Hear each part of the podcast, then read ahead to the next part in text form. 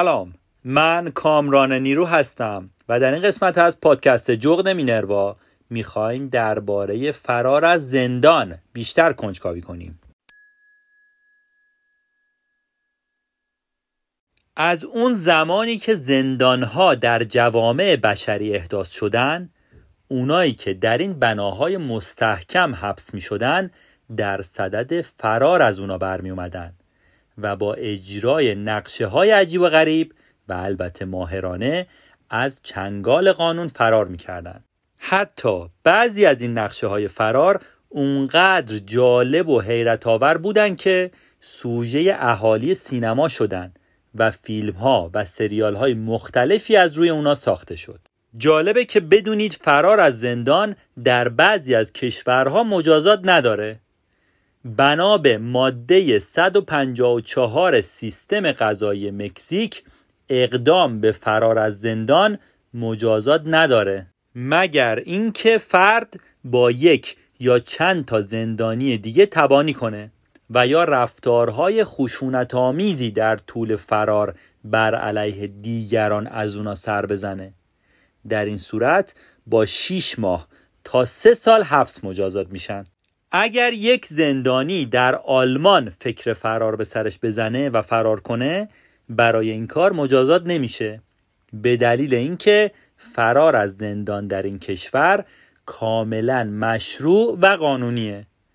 این در حالیه که در سایر کشورهای جهان فرار از زندان باعث افزایش مجازات از دست دادن امتیازهای به دست آورده توسط زندانی و یا اقداماتی جهت ادب کردن زندانی انجام میشه تا به نوعی پیام و درس عبرتی برای اقدامات مشابه باشه. تاریخ وضع قانون فرار از زندان در آلمان به سال 1880 میلادی برمیگرده. قانونگذاران آلمانی بر این باور بودند که آزاد بودن و تلاش برای دستیابی به آزادی جزو فطرت بشره و به همین دلیل تصمیم گرفتن تا فرار از زندان رو غیرقانونی اعلام نکنن.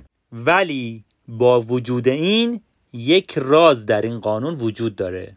فرار از زندان در آلمان مقایر با قانون این کشور نیست ولی تنها در صورتی که زندانی در فرایند فرار به دارایی های زندان آسیبی وارد نکنه. بریدن میله ها با اره ویران کردن حصار و دیوارها آسیب رساندن به افراد دیگه از جمله این کارا هستند اگر زندانی در طول فرار یکی از این کارا را انجام بده مجازات میشه. به همین دلیل تعداد خیلی کمی از فرارها از زندانهای آلمان با عدم مجازات روبرو میشن. اتریش و مکزیک هم قانونهای مشابهی دارند. ولی در صورتی که زندانی در حین فرار برای مثال پنجره رو بشکنه و از اون بیرون بپره و یا به دارایی های زندان آسیب وارد کنه مجازات میشه. بعضی از مجرم ها آدم های باهوشی هستند.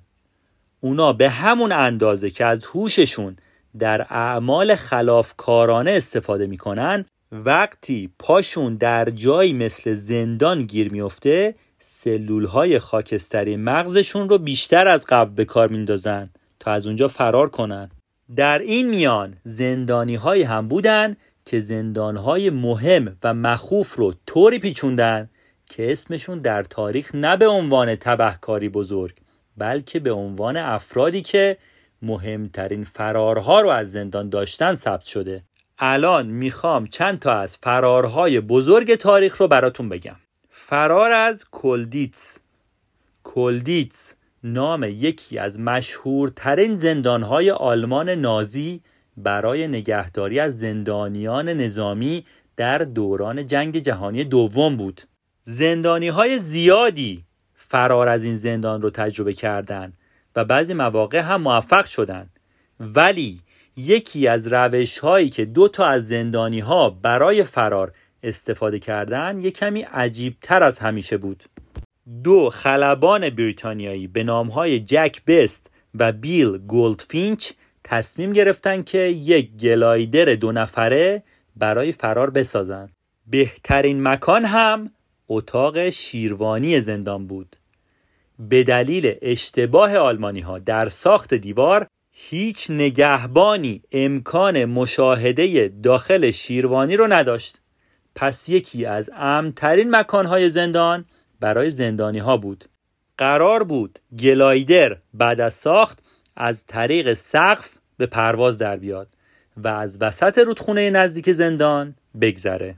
البته اینو هم بگم که به خاطر فرار مکرر زندانی ها از طریق کندن تونل توجه همه گارد زندان به تونل بود و مدام سلول ها رو چک می‌کردن که ببینن کسی داره تونل می‌کنه یا نه و کسی تصور ساخت گلایدر رو نمی‌کرد. بعد از مدتی ساخت گلایدر شروع شد. همه قطعاتش باید از وسایل زندان تأمین می‌شد. این دو خلبان برای ساخت دنده های گلایدر از تخت خواباشون استفاده کردند. بالهای گلایدر چوبی بود و برای ساختشون هم از چوب کف سلول استفاده شد. قسمت های الکترونیکی هم با استفاده از سیمهایی ساخته شد که مورد استفاده آلمانی ها نبودن. بدنه گلایدر رو هم از لباس زندانی ها طراحی کردند. نتیجه کار گلایدر دو نفره ای شد با وزنی معادل 109 کیلو و طول 6 متر. البته باید بدونید که این گلایدر هیچ وقت موفق به پرواز نشد. دلیلش هم این بود که قبل از اینکه بخوان باهاش پرواز کنن جنگ تموم شد و همه زندانی ها آزاد شدن. ببخشید اینو نباید جزو فرار زندانی ها می آوردم ولی خب به نظرم جالب بود و حیف بود که تعریفش نکنم. جان جرارد کشیش مسیحی بود که به خاطر انجام معمولیت های مذهبی در کلیسای کاتولیک در زمان ملکه الیزابت تحت بازجویی و شکنجه بود.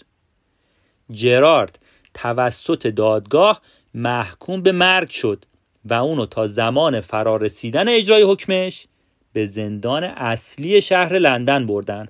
جرارد یک کشیش مذهبی و مبارز بود. و در طول زمانی که در زندان بود نامه هایی رو به هواداراش در بیرون از زندان با آب پرتغال می نوشت و میفرستاد. و با همین نامه ها بود که هواداراش برای فرارش از زندان خیلی تلاش کردند و بالاخره تونستن با یک نقشه جالب اول دم در زندان دعوا راه بندازن و بعد با درگیر شدن با گارد زندان به داخل حیات زندان بیان. همینطوری که سر گارد زندان رو گرم کرده بودن آقای جرارد رو با تناب از دیوار ده متری زندان بالا کشیدن. البته به خاطر کشیده شدن بدن جرارد روی دیوار در حین فرار جراحات زیادی بهش وارد شد. اما تونست فرار کنه و بعد از فرار با قایق به روم رفت و تا آخر عمرش هم نتونستن پیداش کنن. در سال 1864 یک گروه از سربازها که در زندانی در لیبی اسیر بودند با رهبری کلونل توماس همیلتون برای فرار از زندان لیبی تونلی زیرزمینی کندن. تونل کندن در کشور لیبی خیلی سخته چون اساسا لیبی جزو کشورهایی که پر از حیوانات و حشرات موزیه. حتی این کشور رو جهنم موشها مینامند. یعنی فقط کافی بود یکی از ابزاراشون رو چند دقیقه رها می‌کردن.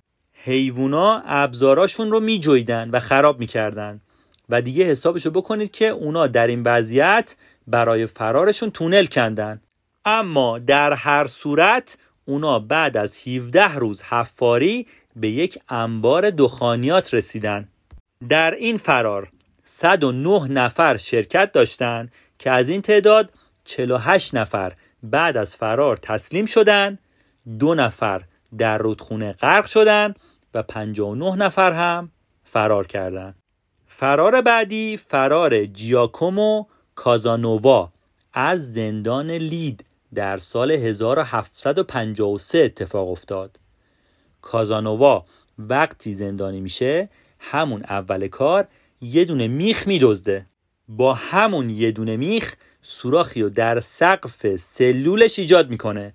بعد از طریق این سوراخ وارد اتاق دیگه از زندان میشه و از پنجرش با استفاده از تناب وارد راهروی اصلی زندان میشه و فرار می‌کنه. کازانووا بعد از فرارش طی یادداشتی ماجرای فرارش رو شرح میده.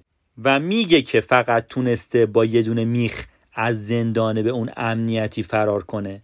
ولی همه اینو به عنوان یک دروغ بزرگ از یک آدم مجرم می‌دونستند تا اینکه بعد از مرگش این یادداشت ها به تایید مسئولان زندانی که اون در اونجا زندانی بود می‌رسه.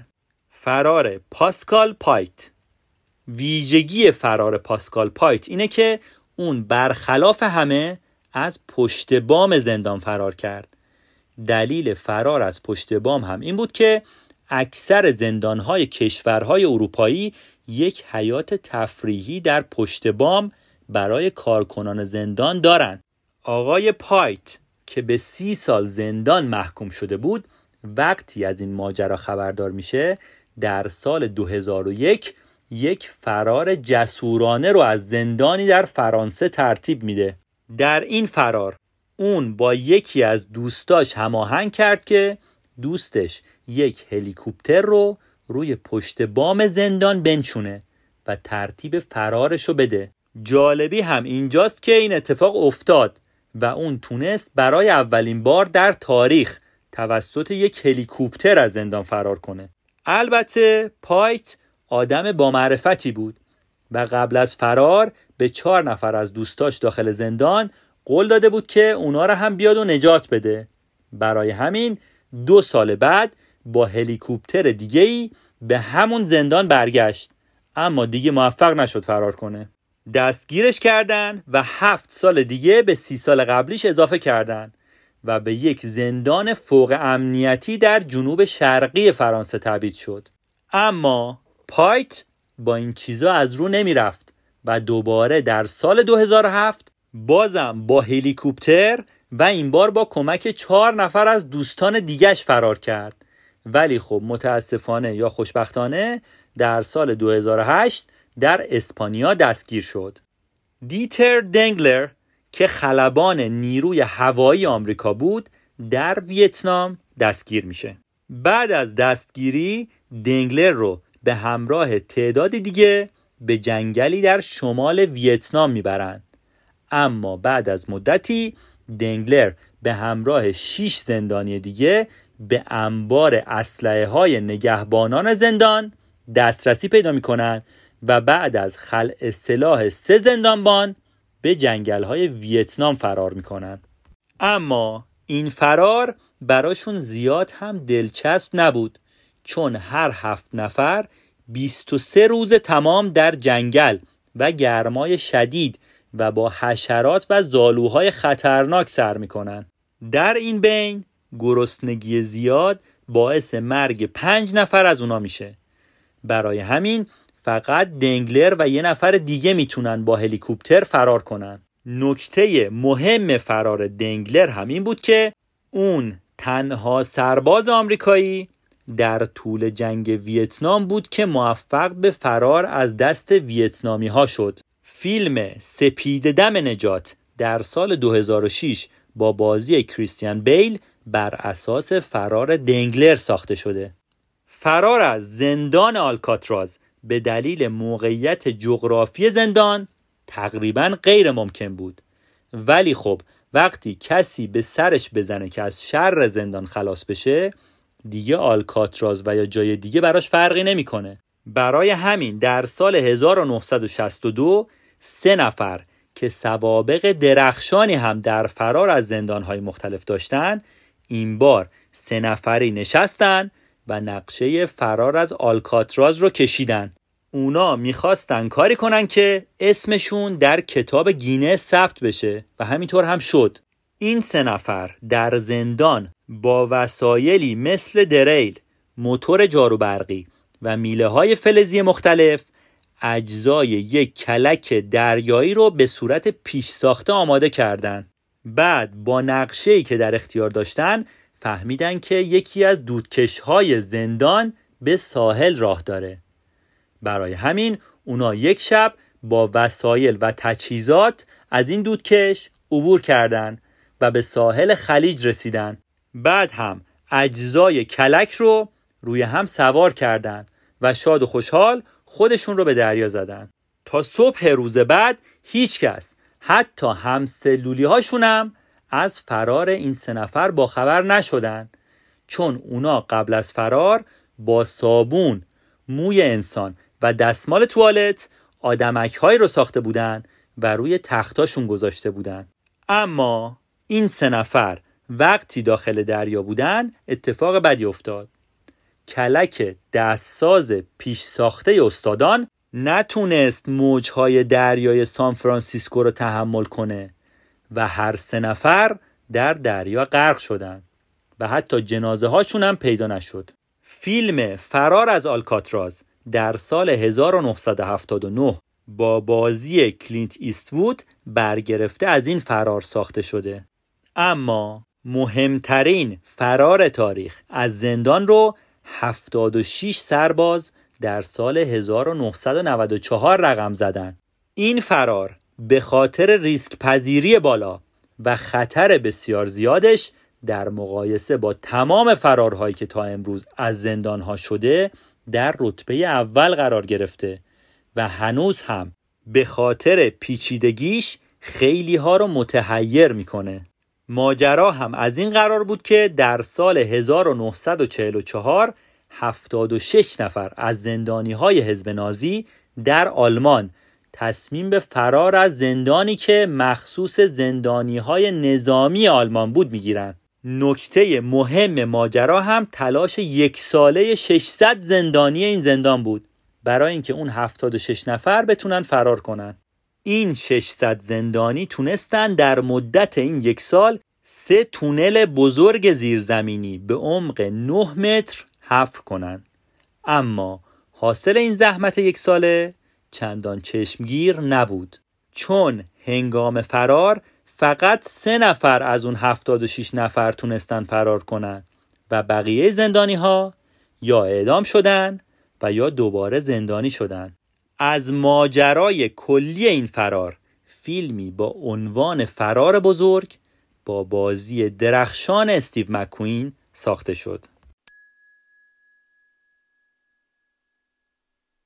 در انتهای این قسمت می‌خوام از همراهیتون تشکر کنم و بگم که اگر این قسمت رو دوست داشتید لطفا اون رو به دوستانتون هم معرفی کنید و برامون کامنت بذارید. بیشک این حمایت شما باعث دلگرمی و بهبود کیفیت کار ما میشه. لطفا عبارت پادکست جغد مینروا رو در گوگل جستجو کنید و ما رو در اپ های پادگیر و اینستاگرام دنبال و به دوستانتون معرفی کنید. ممنون از همراهیتون.